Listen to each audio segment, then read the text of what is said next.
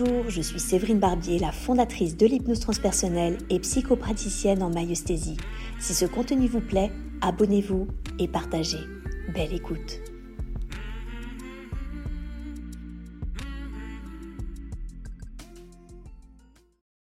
On réfléchit à, comment on se comporte, comment on, agit dans notre quotidien, ce que l'on dit ou, ce que l'on fait. On peut très vite réaliser que l'on est soit dans l'amour, soit dans la peur. Parce que c'est vraiment toujours ces deux émotions en fait. C'est soit il y a l'amour, soit il y a la peur. Euh, et du coup, si on schématise d'un point de vue humain, en gros, c'est soit vous êtes dans la lumière, soit vous êtes dans l'ombre. Et c'est un non-sens, en fait, euh, j'ai envie de dire, de nourrir euh, la peur, tout simplement parce que ce que vous êtes, notre nature véritable, c'est l'amour, c'est la lumière. C'est-à-dire qu'en réalité, il n'y a que de l'amour, il n'y a que de la lumière, et dessus, euh, on met des couches euh, d'ombre, on met des couches de peur en fait. Mais ce ne sont vraiment, comme un oignon, ce ne sont vraiment que des couches qui sont sur ce que vous êtes véritablement, sur ce que nous sommes véritablement, qui est amour et lumière. Et j'ai envie de, vous parler un petit peu des expériences euh, d'éveil, surtout de ma première expérience d'éveil que j'ai eue, puisque ensuite, j'ai presque envie de dire, une fois que le, chemin a été trouvé, a été ouvert, on, on reconnecte à cela assez facilement. Cette expérience d'éveil, je l'ai eue au cours d'une cérémonie avec les thérapies psychédéliques. Ça faisait euh, euh, de nombreux mois hein, que je faisais des cérémonies. J'ai une chaîne euh, Thérapie psychédélique qui parle très bien de toutes ces expériences-là. Et en l'occurrence, j'avais eu pas mal d'expériences significatives qui justement m'enlevaient un petit peu ces murailles de peur et surtout pour réouvrir un petit peu mon cœur de plus en plus. Et en plus d'ouvrir mon cœur durant ces cérémonies, il y avait vraiment aussi cette notion, à un moment j'ai eu une grosse dissolution de l'ego. Et vraiment l'ego c'est celui qui nourrit justement la peur. Quoi. Et je réalise à quel point c'était toutes ces expériences étaient essentielles pour ensuite l'expérience de soi que j'ai faite. Donc c'est l'expérience de soi, c'est vraiment reconnecter à qui l'on est vraiment, à ce que nous sommes, c'est-à-dire amour et lumière. Et le jour de cette cérémonie, quand j'ai reconnecté notre nature véritable, et je, et je nous inclus, car que vous en ayez conscience ou pas, l'objectif de toute incarnation, et ça peut prendre une vie comme ça, on peut en prendre mille, ça n'a aucune importance, mais c'est véritablement l'objectif de toute incarnation, que l'on en ait conscience ou pas, c'est de reconnecter à qui nous sommes vraiment, c'est-à-dire amour, paix, joie, lumière. Voilà, vraiment, c'est ça que nous sommes véritablement. Et même si on n'en a pas conscience, c'est ce que l'on recherche. Et quand j'ai reconnecté à notre nature véritable, euh, et je nous inclus, je disais, parce que nous sommes un, et eh bien c'est là que j'ai réalisé justement que c'était l'objectif de toute vie incarnée, même si euh, pour certains d'entre nous ça prendra euh, des vies et des vies, ça n'a aucune importance parce qu'il n'y a pas de notion de temps pour l'âme et elle reviendra autant qu'il faut vivre des expériences qui pas à pas, la ramène justement vers sa nature véritable, vers notre nature véritable. Et le jour où j'ai connecté à notre nature véritable, j'ai eu énormément en claire connaissance d'informations euh, simultanément. J'ai réalisé que c'est ce que l'on était, c'est-à-dire amour, lumière, paix, joie. Ça, c'est notre nature véritable.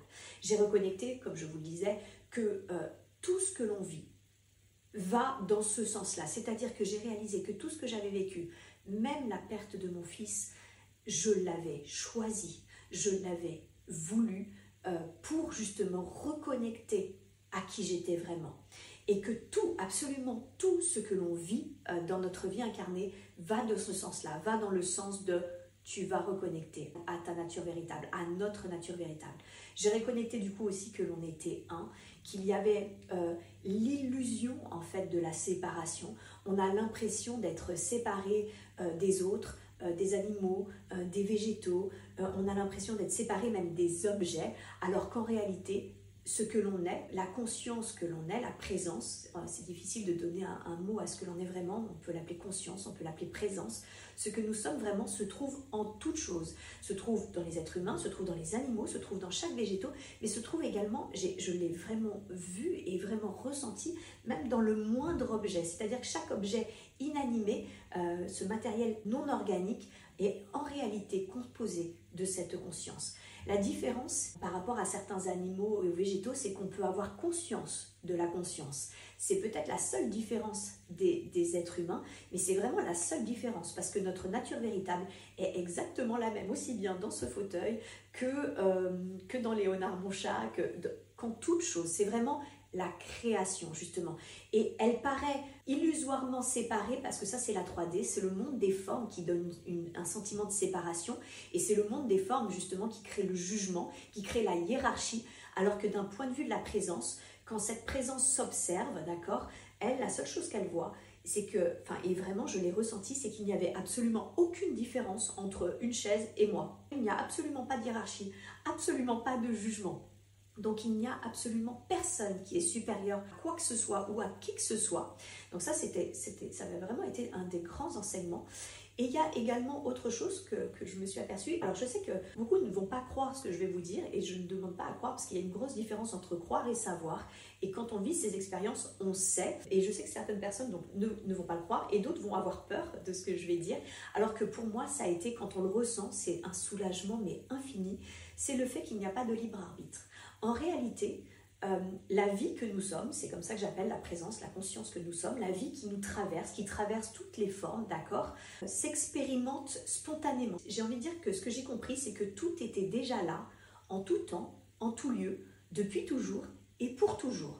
Alors ça peut sembler un peu obscur comme ça, mais résumé, ça veut dire quoi? Ça veut dire qu'il n'y a que l'instant présent qui existe. Il n'y a vraiment que ça.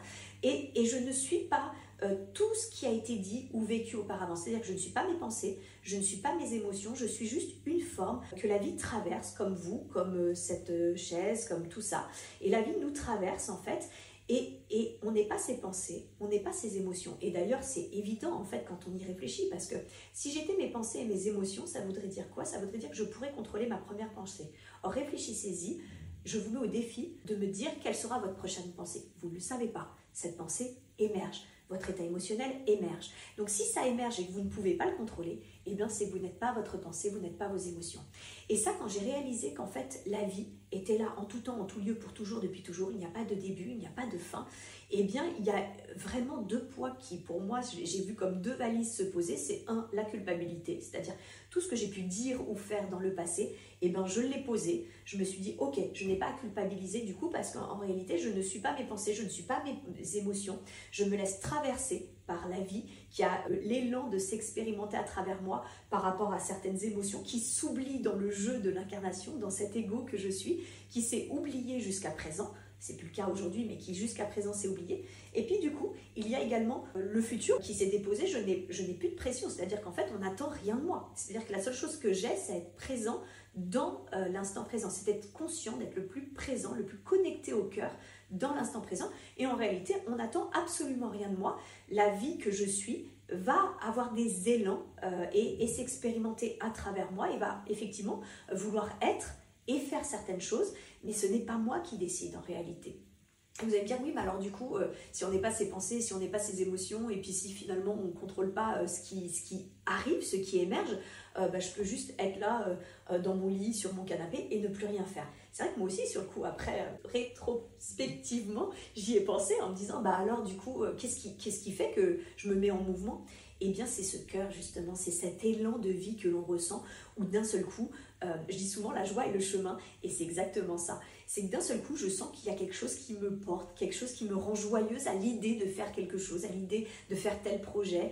Et c'est cet élan de joie, cet élan de vie qui me porte, qui fait que je me mets en mouvement, parce que la vie, elle est aussi mouvement. Et c'est pour ça qu'en fait, on fait les choses. Mais c'est cette vie qui me traverse qui fait les choses. C'est pas je, Séverine, qui fait les choses. Euh, je, Séverine, n'existe pas en tant que tel.